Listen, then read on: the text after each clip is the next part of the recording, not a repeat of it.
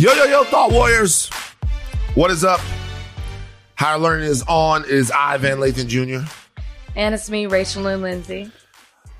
Rachel, Uh-uh. Amber Rose made news. She uh Yeah, she did. she made news. People were people were people were shocked at the fact that Amber Rose said that she A and R'd for Kanye West. We're gonna drop the compassionate hoeing clip. Shock him even more. Donnie, we need that I- compassionate hoeing clip, Donnie. What compassionate hoe clip? She says she's a hoe, but she's a compassionate hoe. Yeah, she's a compassionate hoe. She did say that, which I love that statement. Um, I don't understand why. I mean, I I figured people would be up in arms because people just love to get their feathers ruffled, rustled. I always say that wrong. Which one is it, man? It's you early. ruffling the feathers. Thank you. I was right the first time. Yeah. People always love to get their feathers ruffled. I don't think it's that far fetched. First of all, she's not, she doesn't, she's not one to lie. Second, I don't understand why it's that far fetched to think that some, the person, when you're in a relationship with someone, you, if, in a, in a good one, you're usually strategizing together and talk and pillow talking and working things out and trying to help the significant other in whatever it is that they're doing and going through. So it is not far fetched to think that while she was in relationship with these individuals that, and she's also a fan of music and, and in this space, then I don't understand why that's like, that's wild for people to think that. Plus, I found a I found an article where Nicki Minaj said it. There you go. Hell yeah. There Uh, you go. so, question: hmm the grays the grays are starting to come in more.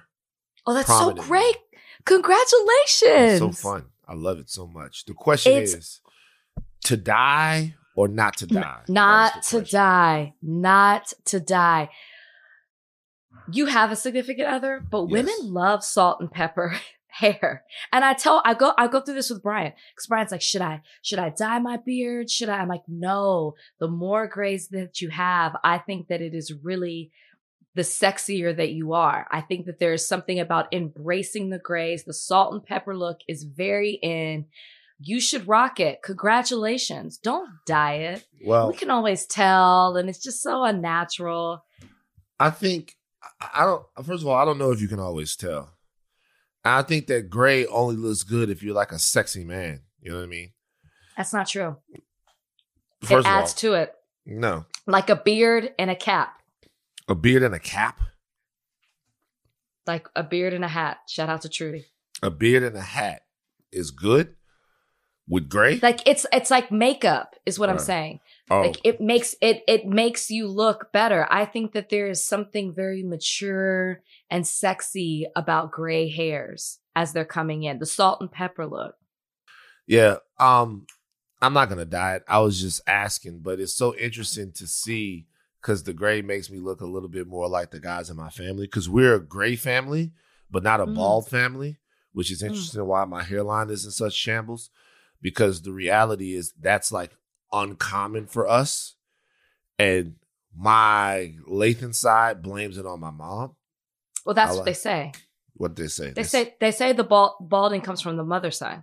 Oh, is that true? My That's mama ain't bald though. My mama got Oh. great hair. From the men on the side Oh. of your mom's. God. Oh. trying to think if them niggas is bald or not. I don't know. I don't know. Is, is the judge has got full head of hair, doesn't he? He's got a full head. He's got hair. Yeah. That's because he gets his wrath off on others. He oh, gives Oh, the so stress that's what away. that means? Yeah, he gives the stress away. He's like fifty years, and then every time he does that, he grows a hair. How are they doing? They're doing well. They're doing very well. I'm going to go see them tomorrow, so I'm I'm very excited. Have you ever seen a judge hand down like a crazy A judge, sentence? a sentence? No, Like you, you I've never been to a sentencing. I have been to trial. I've seen him in action, but I've never been to a sentencing before. His name and was there's not, there's no like it's not a joyous moment. He's not smiling down as he's handing down the sentence or banging the gavel or no, it's all professional. That must be so nuts, man. Like think think about how nuts it is to be a judge. Like you, you know, this person's probably done something not great. Let's face it, and you see it, and you go, God damn, I gotta give this motherfucker a cool twenty. Fuck, like shit. By the time this motherfucker gets out, we'll be on Mars. I couldn't do it. I couldn't be uh like I would be partial to people. I know I would. Like I couldn't separate my my opinion or my feelings. I am not so? meant to be a judge. I know so. I'm not meant to be a judge. I think it's too serious of a job for me. Look, let me tell you something. It, podcasting and media stuff was invented just so I wouldn't have to be at a serious job. Can you imagine me? Like I remember at Best Buy, the reason why I was such a good salesman is because I didn't take it seriously. There's nothing about the job that I took seriously. Then people would be like, Van, get a TV down from the top. I would be like, no. How long did you work at Best Buy? Like four years. Okay, well, I mean, you were doing something right. like, man, could you, man, could you go up there and get the TV down? I'm like, no, I would be. We had this little bike. I don't know why. At Best Buy, we had this little small bike. Right. That was like uh at the front of the store. It was like a kid's bike, like a mm-hmm, small mm-hmm. kid's bike. I'm mm-hmm. like six four, three thirty at that point. Every hour, I would ride the kid's bike around the store. Oh my god! The the the uh the customers would be in awe, be like, "God damn, for a big guy, look at him go! Look at him go!" I would have loved to have worked with you at Best Buy. I'm sure you fun. made it fun for all the employees. Listen, I'm headed down to Comic Con. Any tips? Never been. Doing the Dungeons and Dragons carpet. Okay, it's nice. You know, I'm in I'm in I'm in unfamiliar territory. Mm-hmm. I wish that I was there on Saturday for Disney and Marvel, but I'm going to my sorority sister's wedding. So I can't do it. But I'm a rookie. What can you tell me? So this is what you gotta do. You gotta okay. watch yourself because they're horny down there. Horny you're, for what? You're very uh, horny for fucking brownies, nigga. What you think? They're horny for sexual loving. So what I'm telling oh, you, oh, I thought you were gonna say like they were horny for like, Mm-mm. like stuff that has to do with Comic Con, not actual. Yeah, like horny. Like here's the thing. it's like you know, like when the Olympics happen, and everybody goes to Olympic Village, and this bang, bang, bang, bang, bang in Olympic Village. Comic Con is not dissimilar, at least from when I was going down there, is that this is all of us together. And, you know, if you're a hot cosplay guy, you see a hot cosplay chick. If you're a hot cosplay chick, you see another hot cosplay chick. Hot, you know, they get it on. They get it. So if mm. I were you, I would go down there, keep my head on a swivel, you know. You, you just know that if anybody's making googly eyes, it's because this is their moment. It's like not just a, a convention, but it's the mating season of fandom. Well, I'm not going to be in cosplay because I'm there. You should work. go as cosplay. You should. You should I actually wish I, I I next year I want to go the full weekend. My gosh, I've never seen a series like yours before. I next year I do want to dress up and I do want to go and I want to fully immerse myself in the experience, except for the the horny part that you're referring to, which I was unaware of. Yeah, who, yeah. who would you go as? I don't know. I don't know, but I want to see it. I mean, it's like a whole. It's a, it's huge. Hundred thousand people they're saying are going to be there. I've never experienced it before, so it'll be a lot of fun. For me. I'm a, I'm excited. It'll be a lot of fun. Like what you should do though if you go as a costume in a, in a costume, we'll be there next year. So what you should do is if you go in a costume, don't don't fucking cheap out. Don't go as Storm. You know that's too easy. You go is down it? there, yeah. You go down there. It's a million blades. You know, at least when I was going, because when I was going, it's like it is before I, I haven't been since like 2016. So mm. it's like weren't prominent characters for Negroes as much. A lot of Blades, a lot of Nick Furies. You know what I mean? Don't don't do that. Pick an obscure character, an obscure black character. It was uh, Misty Knight or somebody like that. Like go as them, and then do a great costume, and then make people ask you who you are, so that you can educate them and be in costume. That's the way that you That do sounds wonderful. Mhm. I'll clearly need help because Yeah. I don't even know who that person was that you named. Misty Knight. She's cool. I like her. Um, your sister beat the So- Mm-hmm. Now we Mhm. have to we have to we have to talk about somebody else. It's big news just broke. Big deal of the Hmm. day on the other side. Hmm. This episode is brought to you by Cars.com. When you add your car to your garage on Cars.com, you'll unlock access to real time insights into how much your car is worth. Plus, view its historical and projected value to decide when to sell. So, when the time is right, you can secure an instant offer from a local dealership or sell it yourself on Cars.com. Start tracking your car's value with your garage on Cars.com. This episode is brought to you by Anytime Fitness. We're not all professional athletes, but we all have health goals. That's why Anytime Fitness gives you access to personalized plans and support from a coach. Plus, you can track your training, nutrition, and recovery progress with the Anytime Fitness app, just like the pros. With 24 7 access to more than 5,000 gyms worldwide, get more from your gym membership. Visit anytimefitness.com to try it for free today. Terms, conditions, restrictions all apply. See website for details. President Joe Biden has tested positive for COVID. When did that break? Jesus Christ. Just now, Rachel, while you were Oh my gosh, I see it. I see it. I see it. making your morning toast. Do you eat toast in the morning? no. You don't eat toast. I just, it takes me a while to, to work up an appetite in the morning. Oh, okay. Yeah, sometimes I do. Sometimes I don't. But yeah, Joe Biden has tested positive for COVID Thursday, joining millions of other Americans, including his own vice president, who've contracted the illness Wow. since the pandemic began. Now, this is precarious. Joe Biden, 79, is the oldest person to ever serve as COVID. Uh, excuse me, serve as Oh, president. wow. Sorry. He's been Wow. vaccinated and doubly boosted for COVID, um, which of course the CDC says greatly reduces his chances of of, uh, of complications from the disease. But he is elderly, and he has a history of brain aneurysms. Um, so he is in a particular risk category for this. Um, Well, he's got mild symptoms. He is symptomatic. yes. Mhm. hmm That's Yeah. it. Runny nose, dry cough, and uh, some fatigue, but no fever. Yeah.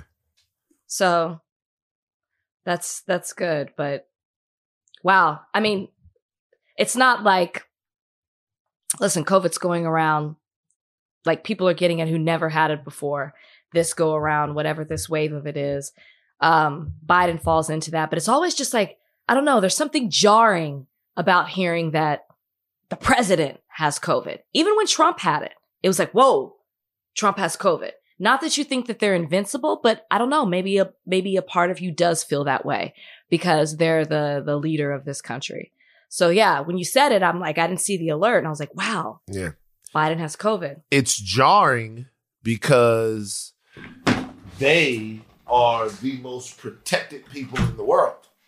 Mm-hmm. And it is a reminder that, uh, like you said, the, that invisibility comes from the fact that they, you can't even shake the president's hand.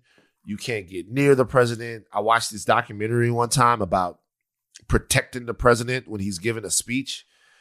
And the Secret Service gets out there a week before, locks square blocks down, all kinds of high tech bomb detection and viral detection and all of that stuff. And despite all of that, you cannot protect anyone from COVID.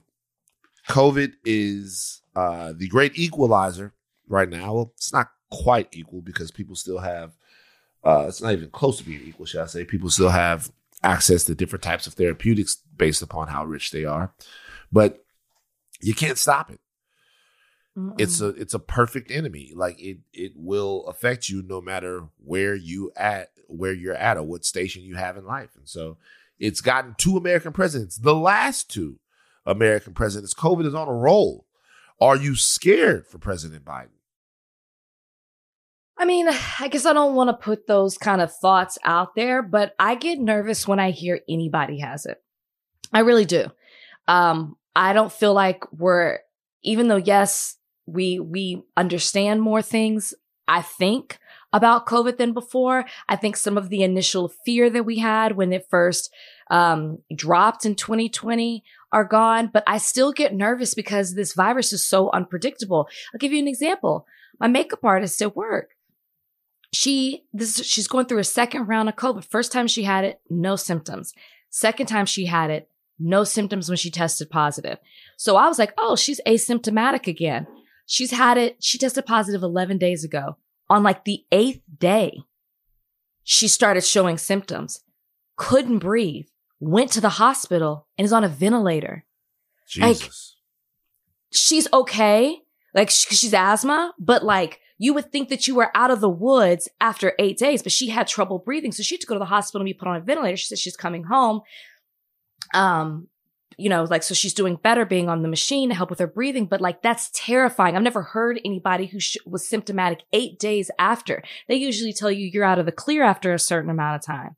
So it's like, I, yes, I'm nervous for him. Yes, I'm scared because I continue to hear these stories that just don't align with necessarily the the the symptoms that you're hearing people have or the virus is going the way that a lot of other people are talking about it. It just seems to be erratic in how it's attacking certain people. This is also a great big sign, a neon sign that this current COVID wave that to me is being underreported and under talked about is pretty fucking severe. Uh Yeah. there are a lot of places that are going to bring back indoor masking. I have been sort of Mhm. lax with my mask. I'm not gonna lie. In GL, uh, but we back. Same. We back with the mask. We back to we we we're back to don't invite me. Really? Oh yeah, For you. yeah. We're back to don't invite me. I'm gonna go out for my homeboy's birthday this weekend. I was It's- gonna say, what you gonna do in Vegas? That's a hot Oh, that's it. bed oh, for no, it. No, no, no. That's that's we we, we that's gonna be different. That's gonna be. Mm. I'm going out there, goggled up, and the whole nine. And then I'm going back to the hotel. Stay away as as as cautious as I can be. Mm. Cautious as I can be. I managed to go to Star Wars Celebration and not catch it. You know, because surgeons were different. But as cautious as I can be, I can't not go though because we've already committed ourselves. So who knows if they even still have it? If because Mhm. it's still two weeks away. Uh, if things are like they are right now, but this should be a signal to everyone, um, especially the people that are uh, the the most vulnerable amongst us, that vaccination still something you should do, boosting is still something you should do, and that COVID is still alive and well. It got to the president. Let me ask you this. So the headlines you see are President Biden tested positive for COVID after being fully vaccinated and boosted twice. You know, when they put that out there in that way, I think, and I know I've talked, I'm curious if you've had these conversations. I talked to people who are like, well, double, like you're fully vaccinated and you've been boosted twice and you still get it and you still have symptoms. I, do you feel like, because I feel this has been the way when I'm talking to people that they are disenchanted with being uh, boosted because they're seeing so many people still get it with being double um, boosted. Yeah. And so now they're like, I don't want to be boosted. Here's the deal. I felt that way. I'm not gonna lie. Mm, In GL. mm. But we have a new player at the table. You ever see uh like a, a poker table? And there's a new yes, guy that yes, comes I've seen a poker table. a new a new player comes and sits down at the poker table. hmm We got a new player at the poker table, and his Okay. name is BA5. And BA5 is a wily player. He is a variant of some of the other players we've had at this poker table, and he can evade vaccine protection. He can evade prior protection from um, from COVID immunity. He's a wily one, and he is spurring this surge.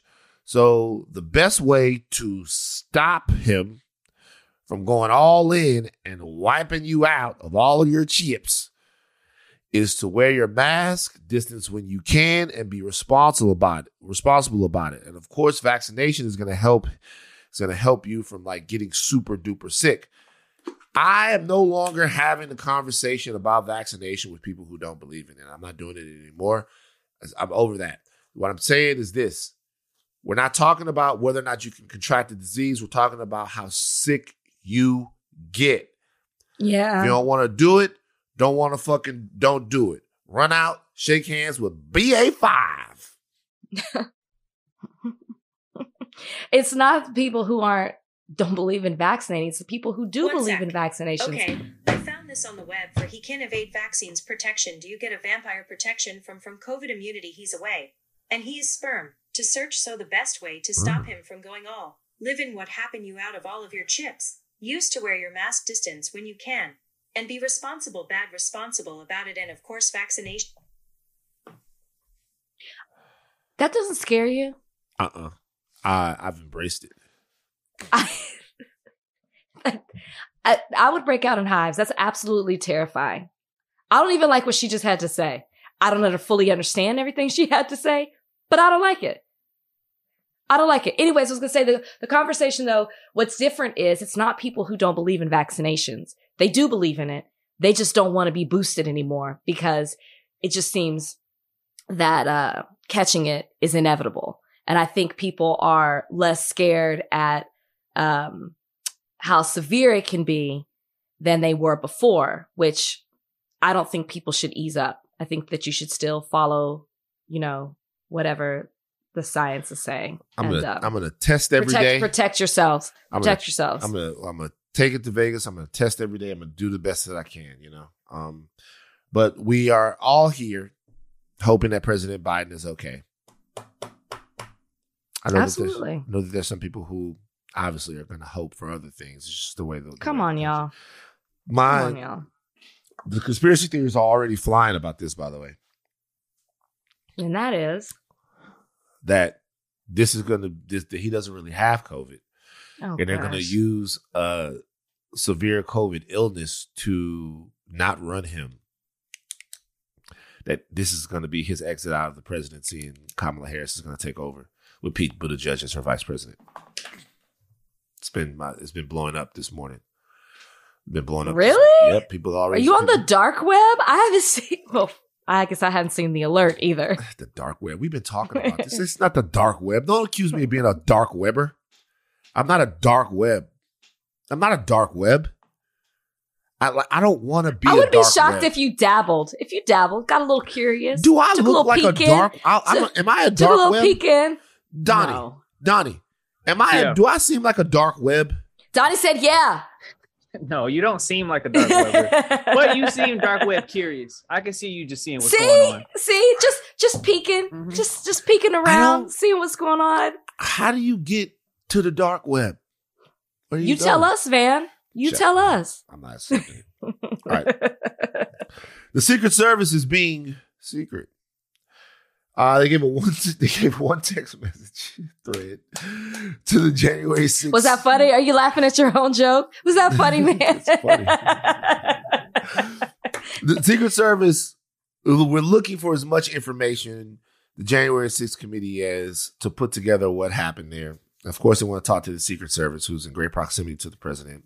Secret Service said that a lot of the text messages surrounding January 6th had been deleted, or maybe they weren't around. There were reports that they had been deleted.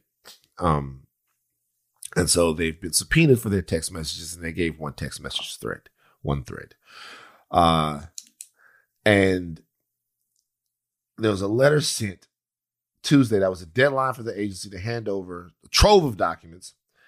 Um, text message conversation was between U.S. Capitol Police Chief Steven Sund and former Secret Service uh, Uniform Division Chief Thomas Sullivan request, requesting assistance.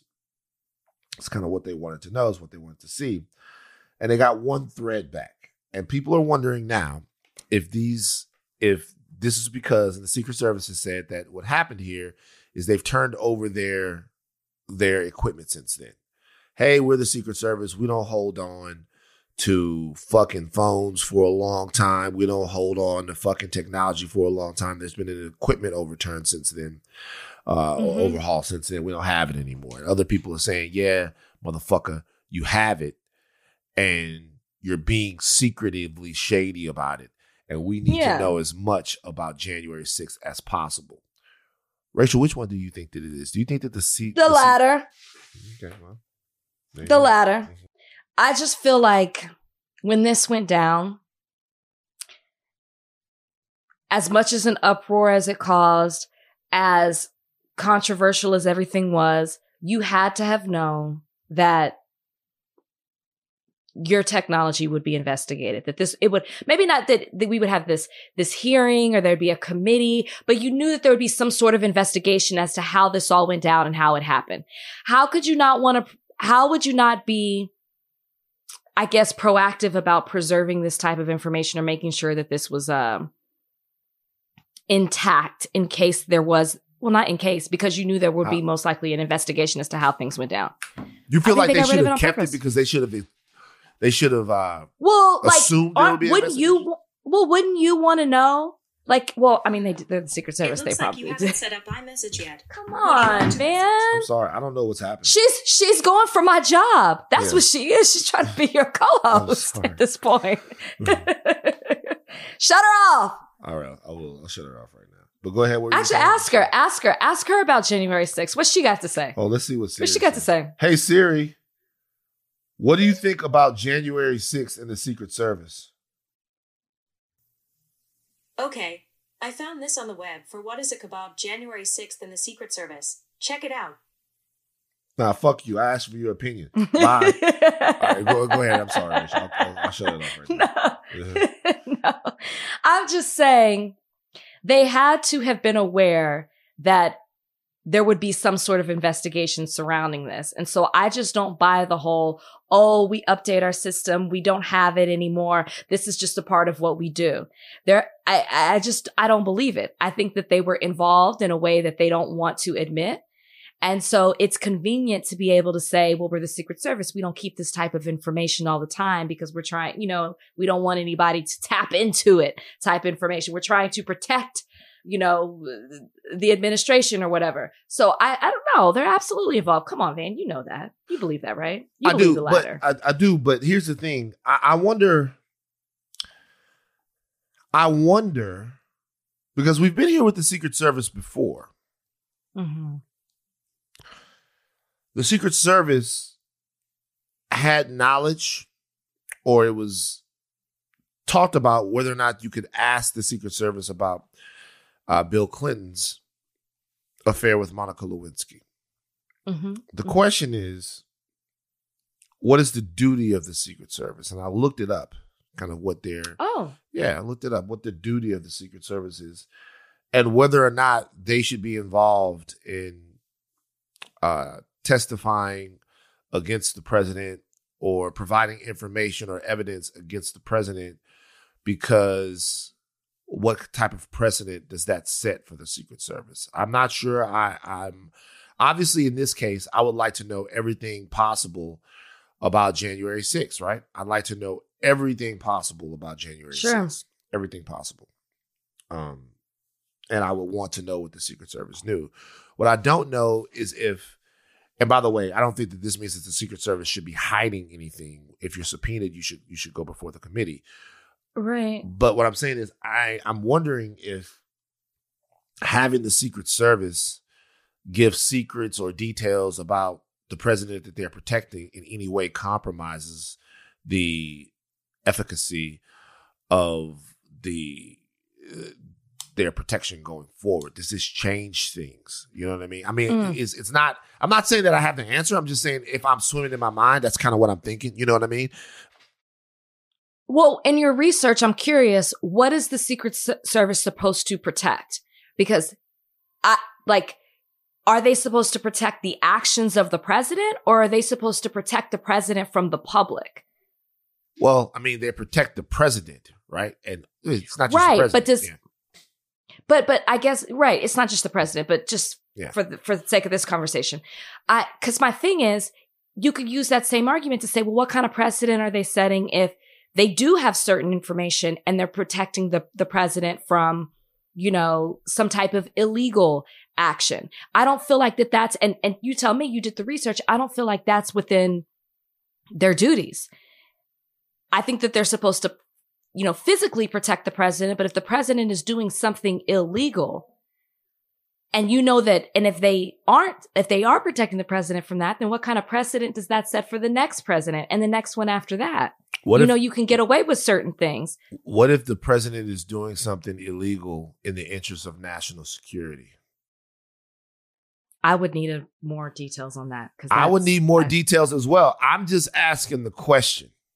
I don't know, In this particular case, but this is not national in the interest of national security. hell no. In this particular case, I am um I am disappointed that the Secret Service seems to be evading the inquiry of the January 6th committee. But I also realized that I don't know like what specifically the Secret Service's uh, mission is. And I had to look it up. I had to look and kind of figure out the Secret Service serving the American people, which would seem like any governmental agency like that were serving the American people, or are they specifically the serving the president? I wouldn't want anybody to be able to ask my bodyguards, which I don't have, like what's going on with me. You know, does that change the method? I would like to talk to a Secret Service agent about it and, and wonder why they're being so cagey. Because the reality is, I don't think that you have maybe you do have Secret Service agents that are loyalists to President Trump, but I wouldn't imagine that it would be that many. I wouldn't imagine that that would be a thing. You know what I mean? I would imagine that if they're being, um, if if they're being in some way, you know, the reality is, I for some reason have faith in the Secret Service that they protect every president. And they, uh, any guy that would put their life on the line for the president, any Sure. woman that would put their life on the line for the president or or a senator, I have a, I have faith that they're doing that out of some sense of duty. And it seems that in this particular situation, there's got to be a reason why they're asking this way, unless maybe specific Secret Service agents could be implicated in things that went on January 6th. I just want Well, to know they would why. be. Yeah. They would be, right? Because they they acted as individuals. So I think you would if if there are certain text messages or they are hiding it, I think you would have to implicate certain individuals. My question is okay, so the Secret Service turned over one text message. What what are the the repercussions of that? Like is there anything that can even be done to the Secret Service because, you know, if it is found that they're withholding certain things or we may never find if they're withholding text messages. So now what? It's like, nope, that's all we have. Do we just move on? I mean, is there anything else that can be done? Well, we're going to talk about somebody right now who they're doing more stuff to. You know, we, we like, you know, we, we need to know whether or not they are uh, be, being purposefully obtuse, and if there's any sort of honor in them being purposely obtuse, or if they're damaging the fabric of the country by being purposely obtuse. But we know one guy who is, and that's fucking Steve Bannon. Oh, Stevie B, big, big, big, big fan of yours. He loves you. Um, he- do that. Steve Bannon is a huge Rachel Lindsay fan. He is on trial for contempt. Okay. Uh, he received a deadline to answer a subpoena from the House committee, and he refused to comply. Bannon is cagey and wily. He says now he will comply. Bannon says now he will comply. He says he can't wait to testify. And guess what they've said to Bannon? Too late, motherfucker. Too late. You're done. Uh, they're selecting the um they did jury selection earlier this week, and most legal experts think that Bannon's goose is cooked. That they are going to lean on this motherfucker and make an example out of him for anyone who That's is it. refusing to cooperate with the January 6th commission. My question is if Bannon gets threatened with jail time, what are the chances that he cuts a deal? If you watch what's going on uh, in the January 6th commission, it seems as if Trump's infrastructure is eroding around him. That Definitely. plus the fact that I think that the Republicans would love to run somebody else. They would love to run somebody else. What are the chances that in these smoke filled rooms where interns are being harassed, that the Republicans feed Donald Trump to the DC law apparatus in order to get free from him? And would Steve Mm. Bannon cooperate in that? Well, it sounds like he already wants. Okay, let's calm down. It sounds. It sounds like he already wants to cooperate. He tried. They told him it was too late. So it's not far fetched to say that Steve Bannon would cooperate or take some sort of deal because he at this point sees that they are very serious as he is on trial, facing jail time and having to pay, what was it? Uh, a fine up to a hundred thousand dollars for each sentence. So they're very serious. Steve Bannon is going to cooperate. So I think that one explains itself. However, I don't know what's about the Republicans. I don't know where they stand. Do they want Trump to run again? Do they want to put somebody else up? I think that there's a large part of their base, though, that would support Trump. So if they do feed Trump to the wolves, if they do turn on him, if they do start, which would be great, like, you know, we don't want to see Trump again in 2024, but will this impact their party? I don't know. There's a huge, there's still a huge Trump following. Will they go, will they support a DeSantis or I don't even know who else, who else is, is, is the, uh, DeSantis is the main person. I don't, I don't know. I don't know. Nikki Haley, Um, people but like it would that. make, hmm? Nikki Haley, people like that. Yeah, I think I definitely think that everything that you're saying is logical and makes sense. I would not be shocked if they. It does seem like at this point that they are re- are ready and willing to give up Trump, and I think that the Republicans would do anything, including giving up Trump, if it meant if it meant that they could step back into the presidency in 2024. Okay, so if Bannon cooperates, he doesn't necessarily have to give Trump up. We should say that. Like when Steve Bannon is saying that he wants to go to the, uh, he wants to go to Capitol Hill and testify. I don't think he's going to go to Capitol Hill and testify and give all this great information on Donald Trump. I don't think he's going to Okay. do that. I think he's going to be asked about that video that that audio that we played not too long Mhm. ago, and I think he's going to go in there and grandstand. I think he fucked himself because he could have done that, right?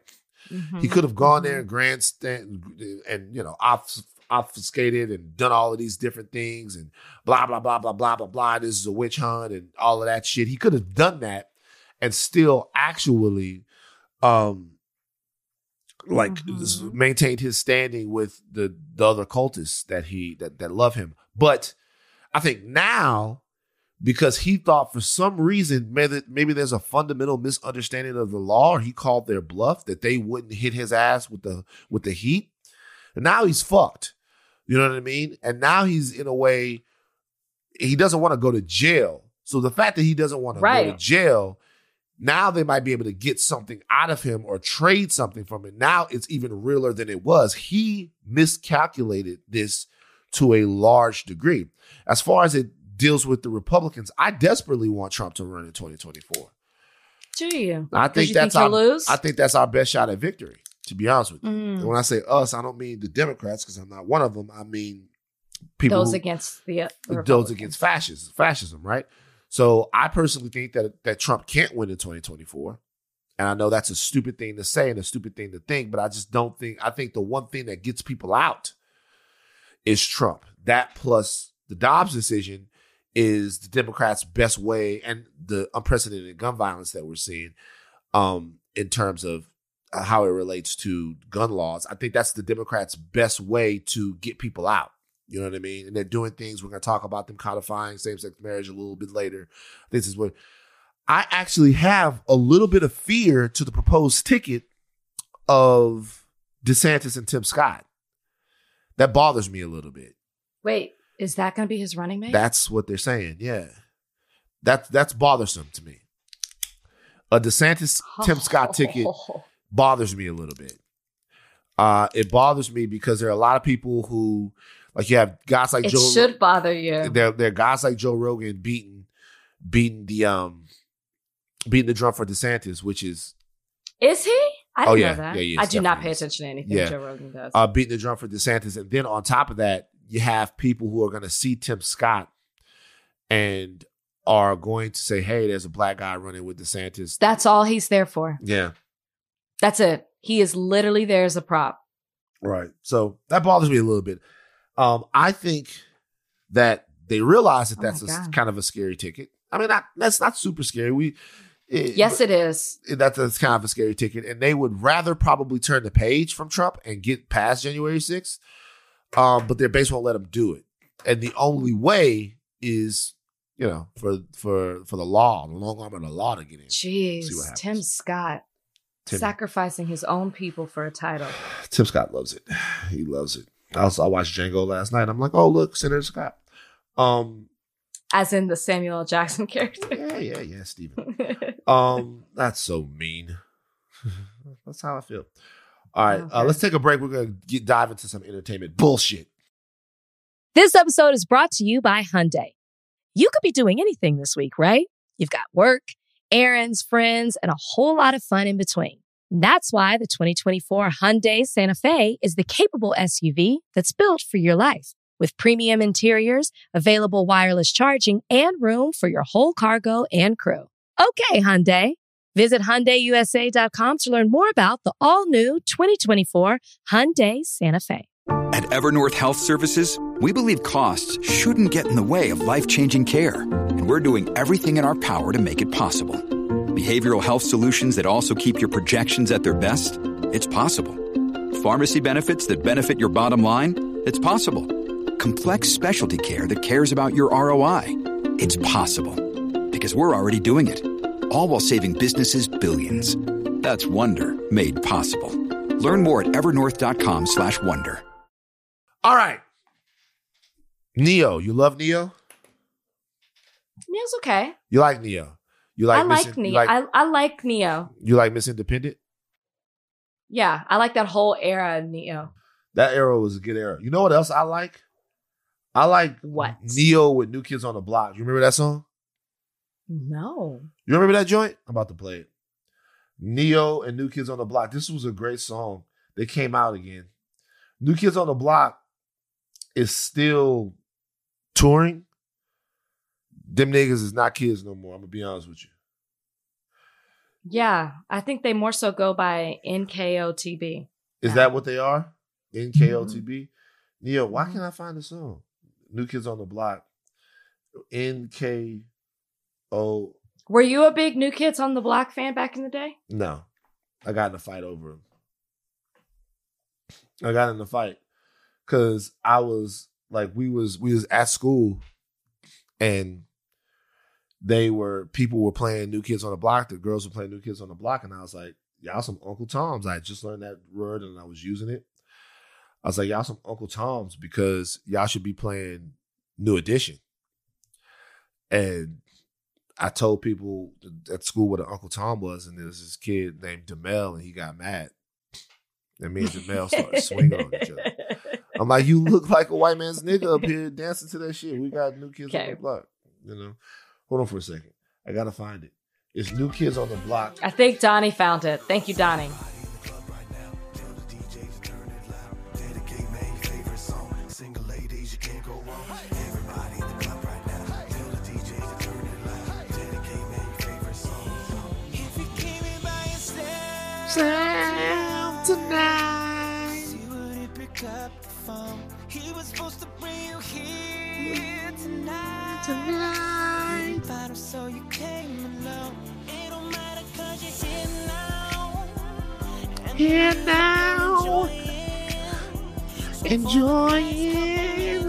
All right, all right, all right, all right. Wait, wait, wait. All right, God all right. damn, baby, I'm gonna be a boyfriend. God, Does that make you an Uncle Tim? Since you're dancing and singing to that, you know we're changing the name.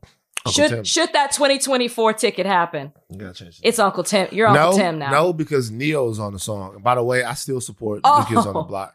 I still support New Edition. I was at I Johnny love New Gill's- Kids on the Block. I was at Johnny Gill's 50th birthday party. That's how big of a Here New he Edition- goes. Donnie, hit the sound. You asked me a question.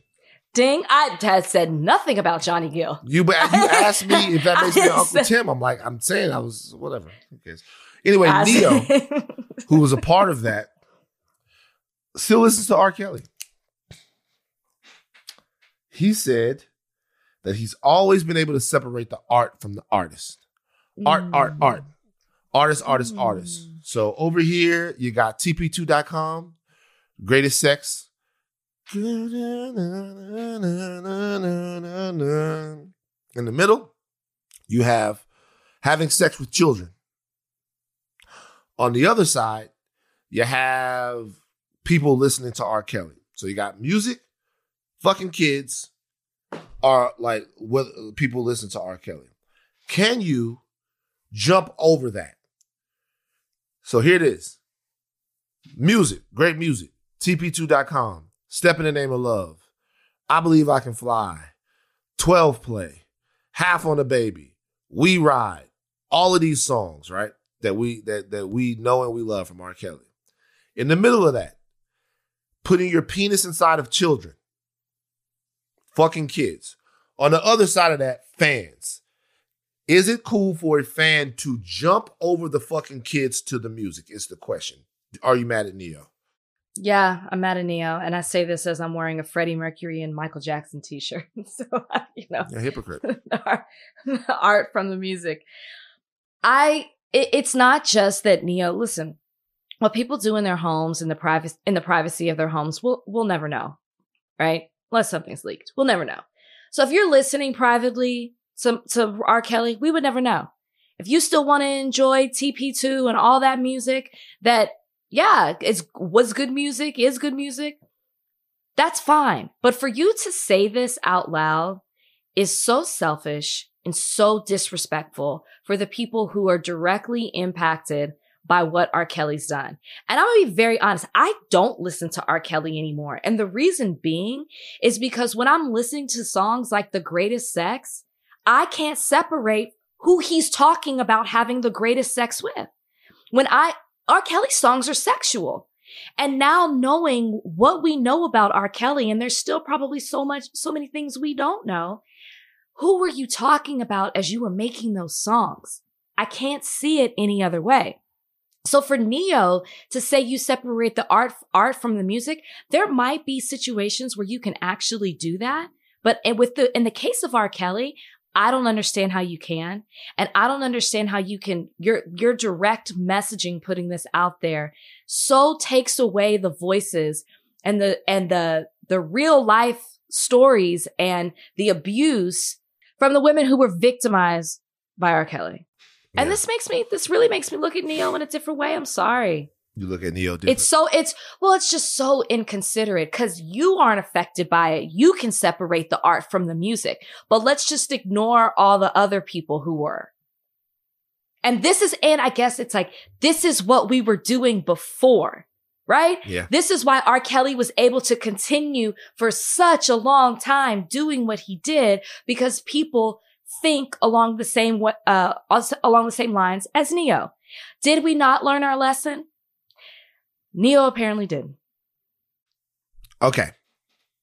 You say you can separate the art and the artist in some cases, but not in this case. Give me an example of a case where you can separate the I art d- from I the can't- artist. It's about Michael Jackson. All right, but look. So let's let's As- let's this, I got rid of a lot of my Michael Jackson, but I can't get rid of his shirt. Michael and Freddie. Let's get let, let's be honest about it. Let's let, let's be honest about it. If in fact you still listen to Michael Jackson, which we've both talked about on this on this podcast that we do, you are a complete and total hypocrite. It's just the way that it goes. Okay.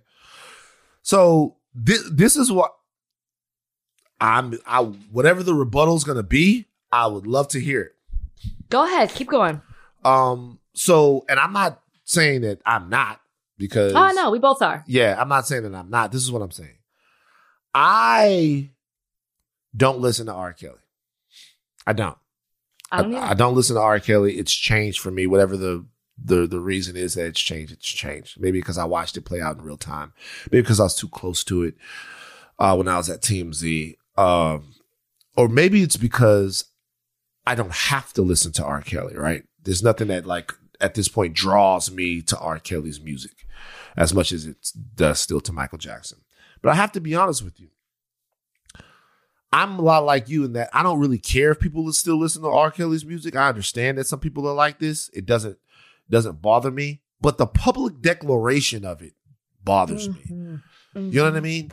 The public declaration of R. Kelly's, of I still listen to R. Kelly, seems as if it is in some way building a rainbow bridge back to mainstream acceptance of R. Kelly. Absolutely. And um that to me is a little troubling. I'm not gonna lie. I'd like to talk to Ne-Yo about it. That's a little troubling. But at the same time, there are people that say now that R. Kelly is in jail, you should be able to listen to him. And I heard this opinion from, of course, my homies back in Louisiana. And this is was this was this was the opinion. This was the opinion. This was the opinion. Okay. See what you think about this. The opinion is that this is why you should be able to listen to R. Kelly now that R. Kelly's in jail. Okay. R. Kelly doesn't have a lot of his publishing. So the only way R. Kelly could really make money was to tour on his music. Okay. Mm. And hmm. then he needed to be able to perform the music to tour on the music, right? Okay. So essentially, supporting the popularity of the music was supporting songs that he could tour on. He can't tour hmm. anymore because he's in jail. Also, mm-hmm. supporting R. Kelly when he was outside meant that he had more latitude to hurt women while he was here. Because the more mainstream his music is, the more damage he can do.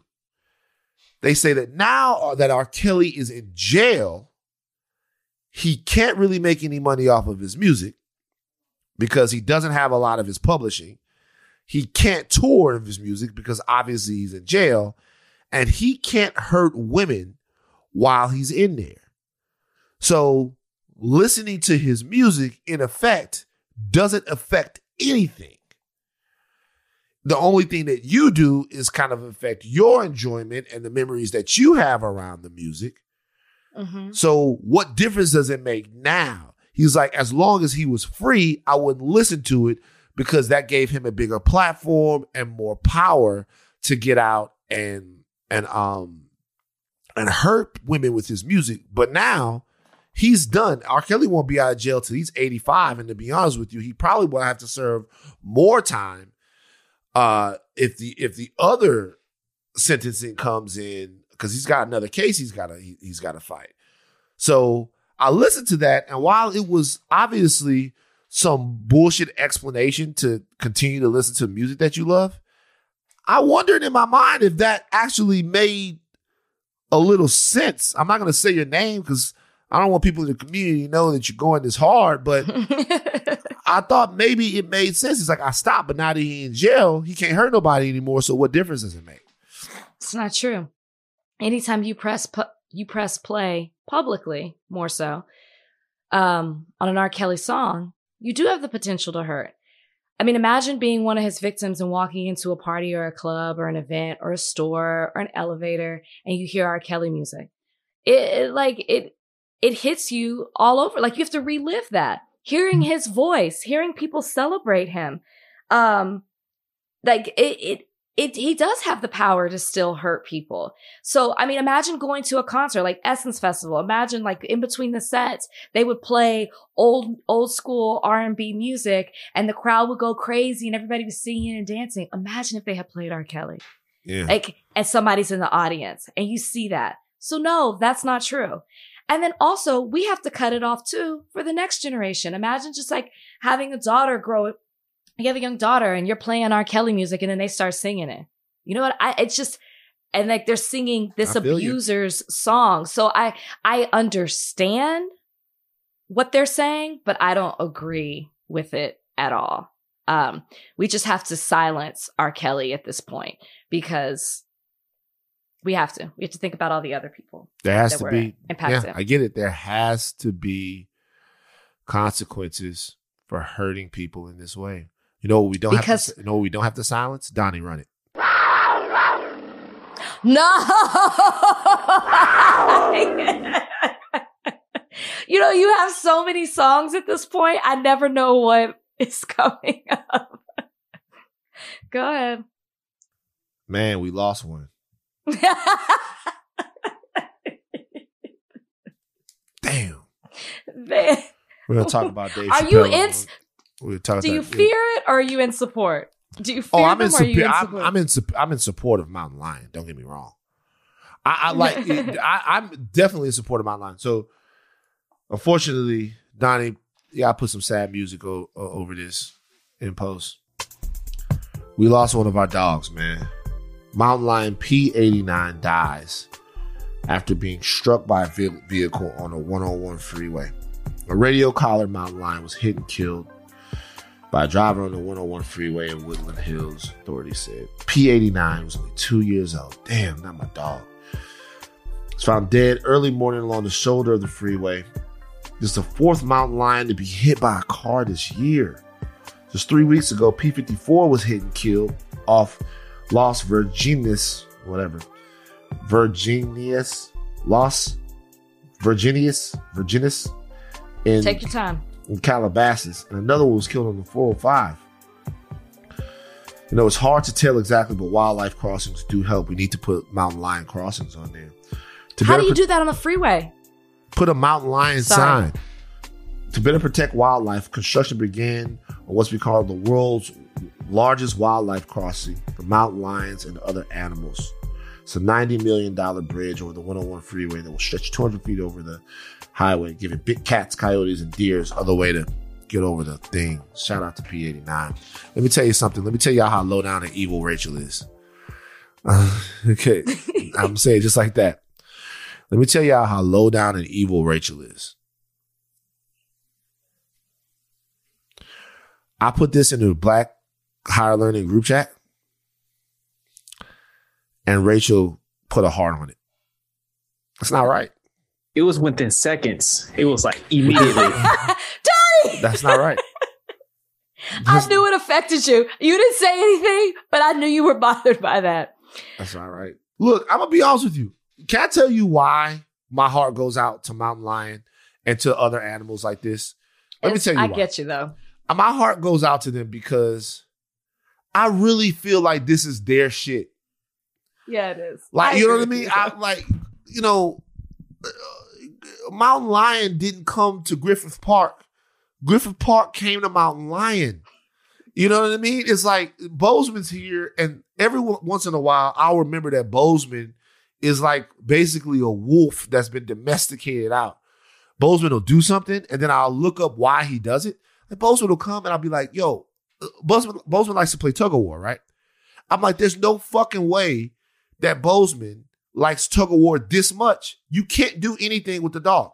If Bozeman comes with the ball in his mouth, when you try to get the ball out of his mouth, he wants to play tug of war. All this motherfucker wants to do is play tug of war all day. I'm like, there's no way that he just likes the game that much. And I go and I look up tug of war, and there's like a DNA reason why he loves tug of war. So there's a wolf in there somewhere. You're right. It's just the way you're saying. it. there's a wolf in Bozeman, like a pre-animal of freedom that used to roam with a pack and get fucking wild and dude. And Mountain Lion is still there. He's old Bozeman, but of a cat way. And I love the freedom that Mountain Lion has and that they're around and that we have to beware for them. Like all of that stuff, right? And then fucking somebody hits Mountain Lion with their car. I It sucks. I I agree with you in this like they have nowhere to go because we keep, you know, developing their land. I totally understand that. And that does make me sad. However, if it comes down to me versus them, it's me. I'm sorry. Like Van, what are you going to do if you're on a hike which you have ruined for me? You've ruined hikes. And you see it and you come across and you're facing a mountain lion. I mean, I are you just gonna let myself. it do? Yeah, are you just gonna let it do its thing? I hopefully don't have to kill No. mountain lion. No, I don't want anybody to die. Hopefully, with the as much advocating as I've done, that my name is good in the circles. Not of Mountain Lion. advocating. I've done a lot of advocating. I'm definitely an advocate for the mountain lion. You know, but yeah, but not everybody gets their own segment on higher learning, but if you're a mountain Yeah. lion, And by the way, there are other animals that are. I saw on the shade room a monkey kidnap somebody, a bear killed a lady. The animals realize we're fucking up. First of all, rest in peace to those people. I'm not making light of that. That's very sad. But what I'm saying is, we have to try to live in homeostasis with our animal pals. The bond between me and Bozeman is so ridiculous now. Bosman is purebred. So what? like it's he's not a wild animal. I get that, but he's an animal though, and like I see him, and I'm like, I, I, I see him. I'm like Avatar. I want to be one of the animals, low key. Like it, I'm like this is like I'm like Avatar now. Like I'm like I want to be an animal. Okay, Uh, you're went too far. you're losing it. You're losing it. You're losing Yeah, it. I'm. It went too far. it's okay. Went It's okay. Come back. What does Colgate mean by live life to the brightest? Could it be a rich glass of red sipped inside a Parisian cafe on a snowy night when my gaze is met by a tall, mysterious. I mean, brushing is directed with Colgate Optic White Pro Series toothpaste gives you a visibly whiter smile in just three days, so you can live life to the brightest and finish that glass without worrying about teeth stains. Colgate Optic White. Find it at all major retailers.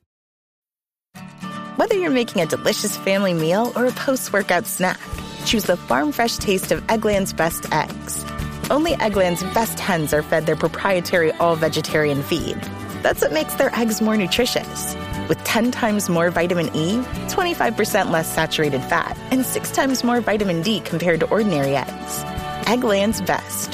Better taste, better nutrition, better eggs. Visit egglandsbest.com to learn more. Uh so Dave Chappelle, real quick. Do you support do you support do you do you separate the art with the artist in Dave Chappelle? I'm Yeah, see. I almost feel like I don't know it. I go ahead. Well, First Avenue didn't.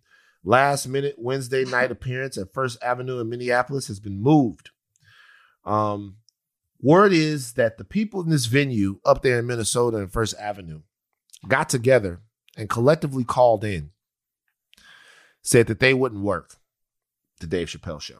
Mm. It's also in reaction to uh, a um, petition that was put out. They don't like Dave Chappelle's message and the stuff that's in his stand up. They didn't want to be a part of it. The show had to move to another place called the Varsity Theater up there in um in Minnesota, in Minneapolis. They apologized. They said to staff, artists in our community, we hear you and we are sorry. We know that we must hold ourselves to the high standards and we know we let you down. We are not just a black box with people in it. We understand that the First Avenue is not just a room, but meaningful beyond our walls.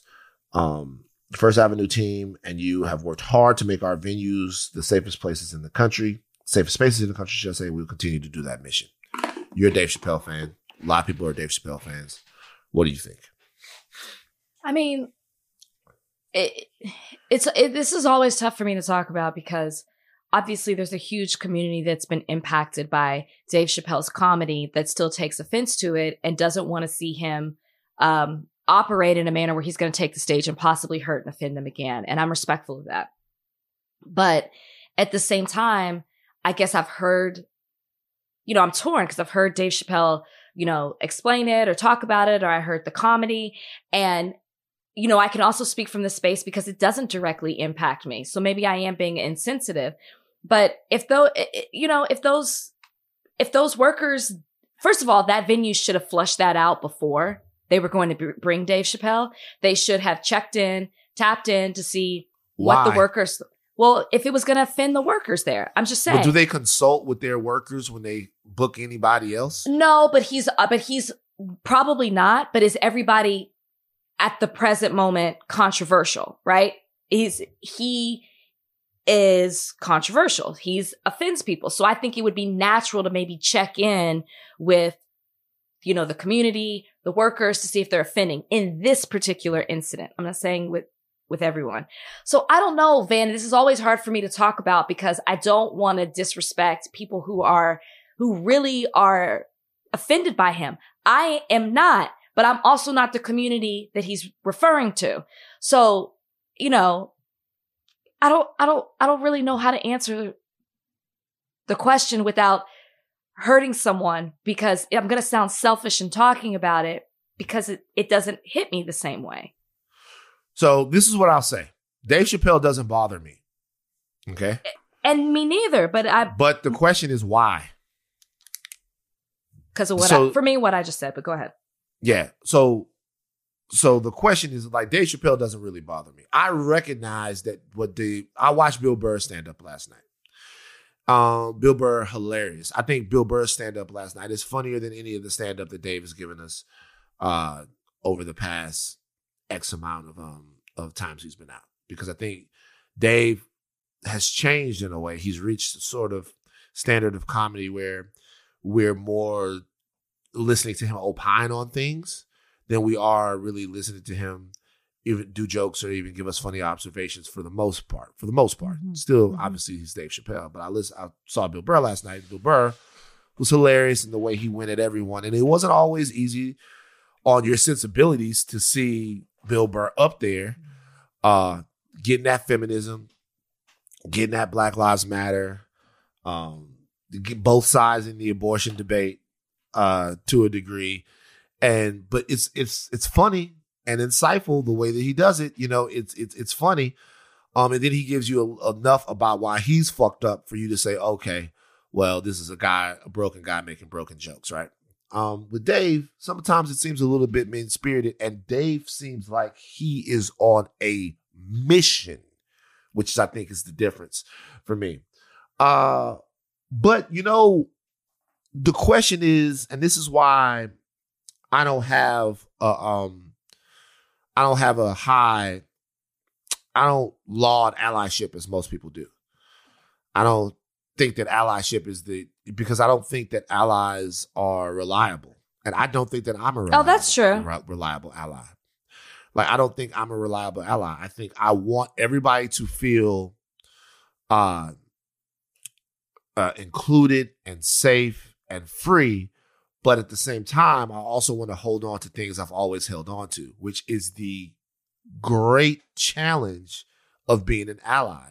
The great challenge of being an ally is to get new toys, to put away some of the childish things that you had before, to move past people who are standing in the in the road of progress. You know what I mean? In the uh, standing in front of progress, and it's hard, and not everybody wants to do it. Um, and I haven't been able to do it yet with Dave Chappelle. I love Dave Chappelle. Uh, I wish he would get off this. He's dragging it, and I don't know why, but I, you know, I, I I I love him even still to this day. I'm happy this happened though. I'm happy this happened though because we have to live in a society where everybody has their say. He said that Twitter wasn't a real place. This was very real. What happened at the Duke Ellington School, where he where he wanted to put, have his name on the building, was very real. Uh, and so I'm not against Dave being able to do his thing and tell his jokes and and, and be up there. I'm not against that at all. Um, I still love Dave Chappelle and love his comedy, but I also have to be. I I I want people to to kick him in his nuts about it. I I I want there to be uh a line in the sand where people, you know, don't fucking can't deal with it. So I thought this was positive all around. He, he'll go somewhere else to perform. They'll uh, they made their stand. Um, but you know, hopefully, I hope to be better. Hope to be better in terms of how I understand other people's experiences. Because right now, I'm still fucking with Dave Chappelle. I gotta be honest with you. I fuck with Dave Chappelle very heavy. Okay. Um, last one. The Republicans. Warnock. Walker. Walker doesn't want to debate Warnock. Doesn't want to debate him. Okay. Uh, this is the audio from the campaign. I just want to ask you about debates. You've recently said anytime, any place, the Atlanta Press Club has set their debate for October 16th. Have you committed to that? Uh, I haven't committed to it because uh, I don't let the Atlanta uh, doing set their debate, they're going to have to negotiate with my people. You know, it's not just them sitting; they got to talk with us as well. I think one thing that people got to remember is I just don't do as they say. I'm running a campaign just like I want to run it, and I told him I'm ready to debate, and whenever he's ready to debate, he tell me the time when it shows up, not the Atlanta Debate Club or whatever they are. Can I follow up on the debate question? Yes, sir. So you said that you would let Warnock set the, the time. Yeah, whenever he want to debate, I'm saying I'm ready to debate. He's going to talk to my people, and, and we'll, uh, we'll be ready to debate. Have anybody asked him when he want to debate? Have you found out? He agreed to debate. debate. He agreed to three. He agreed to three debates. And I said, well, we need to sit down and they told, negotiate with my people. We're ready to go. I don't know if they have they agreed on a date. Do you have any intention of dodging debates? Oh no, I don't dodge anything. I've never dodged anything. I didn't even dodge it in the primary. I didn't deserve to do a debate in the primary because my primary opponent didn't do the work they were supposed to do. That's what I was told. I did. Right now, I said when one is ready to debate. All right, cut this motherfucker off. um, so this is what they campaigned. They said uh, he's ready and willing to debate, but they don't care about the old way of doing things. They want to change the debate format and have whatever, whatever. They don't want to debate the guy. They they they they don't want a situation where War- Warnock has to stand up there and and talk to Herschel Walker. Obviously, they don't. Uh, you know, the Republicans have a way of uh, hiding cowardice with strategy and hiding racism with policy, and that is what's happening right here. Herschel Walker is a coward. He doesn't want to have to stand on stage and debate a man who is going to actually give the visual image of a polished and prepared public servant. You know what I mean? Um, he doesn't want to stand in front of that, so he doesn't want to do it. And the campaign is going to uh, try to dodge it, dip it, uh, use some of that lateral shiftiness that Herschel Walker really never had as a running back in the pros and get around it. But he is afraid to debate Raphael Warnock. And if they do have a debate, it's not going to look anything like what we said, like like what we've seen before, because they don't want to get embarrassed. Do you want to see a debate? Of course. I am so for this debate for pure Yeah. entertainment purposes. I pray this debate happens and it takes place. Now, it'll be frustrating for Warnock, I'm sure, because the Republicans will do their typical tactics where they won't answer the question and they'll throw in something else, you know, that's a talking point that doesn't even uh, relate to whatever the, the issue is that they're talking about. But I want to see it. I want to see it. Yeah, and I think it's very obvious. I don't even have anything more to add. I think it's very obvious what they're doing here. It'll be interesting to see if it does ever play out. But man, if it does, I'll be watching. All right, Donnie, real quick, mailbag. Let's go. Mailbag time. Time to read your letters and then we'll reply to them. Oh, it's mailbag time. Write us with your queries and we'll chime in. All right. First one is from Joshy Poo 55. he got your name wrong, Van. He says Van Latham. If you can. L- Next question. Not answering to it. You put the M on the end of my shit. Not fucking with it. Love you, Josh. All right, cool. Lauren. Donnie, J- you're so shady for pointing that out. Van would have never known. You are That's the main so reason I picked shady. All right. Lauren JH91 asks Would you rather have a tiny functioning butt on your forehead or two tiny functioning legs dangling from your chin? I, I can't even. I can't. Y'all need to get off the fucking dope. I can't even. I, Stop doing Donnie, fucking shrooms. no, no. Lauren. Blame Donnie. like shrooms. Blame That's Donnie. Lauren. Yeah. Blame Donnie because Yeah. he picked You need to it. get off he the picked dope. it. Yeah. Lauren want Lauren want me shitting all in my head, man. We are 0 for 2. not- I'm not we are answering 0 for 2. Mo- oh, oh over two. Move All right. on. An angry white dad on Reddit asks If you were given the choice of cash reparations or the ability of white privilege, at what amount of money would you start taking the cash over the privilege? A trillion dollars. White privilege for it to me, white privilege is worth a trillion dollars. And you know why? Because if I- if uh, if if I add up, when I'm talking about for a person, if I add up all of the things that white people have accomplished that black people aren't even allowed to accomplish, that cultural guardrails stop us from accomplishing. I'm not talking about we can't, we can accomplish anything, but we have to set up new. It would be white privilege to me on an individual level is worth one trillion. So which one would you take over the other? The trillion dollars, or would you just take the It- white privilege? If you gave me the trillion dollars, we good. So if they gave you a billion, you take white pri- privilege. Absolutely. What if what if that privilege like- will cause cause you to oppress certain people, which is what happened well, with us? The, the well, the the the privilege is going to ha- cause you to latently oppress other ple- people, right? My thing is, we you can't exist in a country and have a functioning and thriving community the way capitalism is set up. Now, if we change the structure of America, that's one thing. We need privilege. We need black privilege. We need privilege, even if that privilege is only exercising amongst each other in our own, uh, our own, um, our own communities. Like we need privilege. Like the idea that, and this is controversial to a lot of people, the idea that we should walk around and feel unentitled to me is not is not what we're looking for. We are entitled. We're entitled to a whole heap of shit here. And I stand by that. But to me, what white white tri- privilege is worth is one trillion dollars. Like, like it, it, that's how much. Because when I think about Star Wars, even like weird shit that white people have created, just because they're not burdened, their privilege allows them to access certain things in America, right?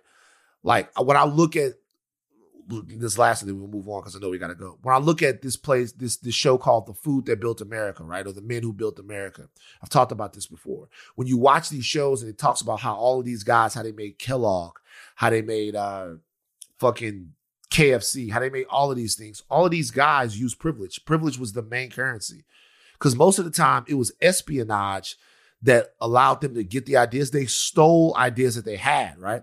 But then they went and got loans. They went and got friends to help. They went and got all of those things. And like you couldn't have gotten those things without privilege at that time. So the amount of wealth created at that time when they were stealing black wealth in the form of the land that we had was all dedicated to privilege. So if you put a, if I put it a, if I put a dollar amount on it, it would be one trillion dollars per person. well said. Anyway. Well, I I had nothing to add Um, to that. Unexpected ally of the week. You have one? Yes. Go first. Um. Damn. Why did I forget? Uh. Hold on, real quick. There was a guy on TikTok that we got tagged into who stood up at a um I don't have his name. He stood out at a school school board meeting. Uh it looks like it's in Cincinnati and spoke out about the right-wing school board's resolution to ban anti-racism. Um the account on TikTok is school board bird dog and um it's a white parent. It's a white parent who's speaking out um, in favor of um, anti-racism. So you guys check it out. I wish I had his name. I give him a better shout out, but um, I Yeah. completely forgot who I had for unexpected ally of the week. I he had never had too. one. I did. I swear to just God, I did. Well, it's over now. All right. Uh, I'll, I'll give it to you next week. I love you. When I, when I remember. Okay, look, guys. Taking take think caps off, but do not stop learning. We're working on a big guest for Monday. A guest that might that threatens to change the fabric of the Get off the mic. a guest so legendary that means so much to this culture that if they are able to grace, grace us with their presence on Monday, things will never be the same on this podcast. Someone that means a lot. Some would say somebody that means everything. I'm not going to tell you who, but I bet, I bet you can guess. I bet you can guess. Someone that means so much had their hands and other parts in some of the biggest moments in culture over the past 20 years. Can't wait. You're a troll. Take your caps off, but do not stop learning. I'm I'm Rachel and Lindsay. Bye, guys.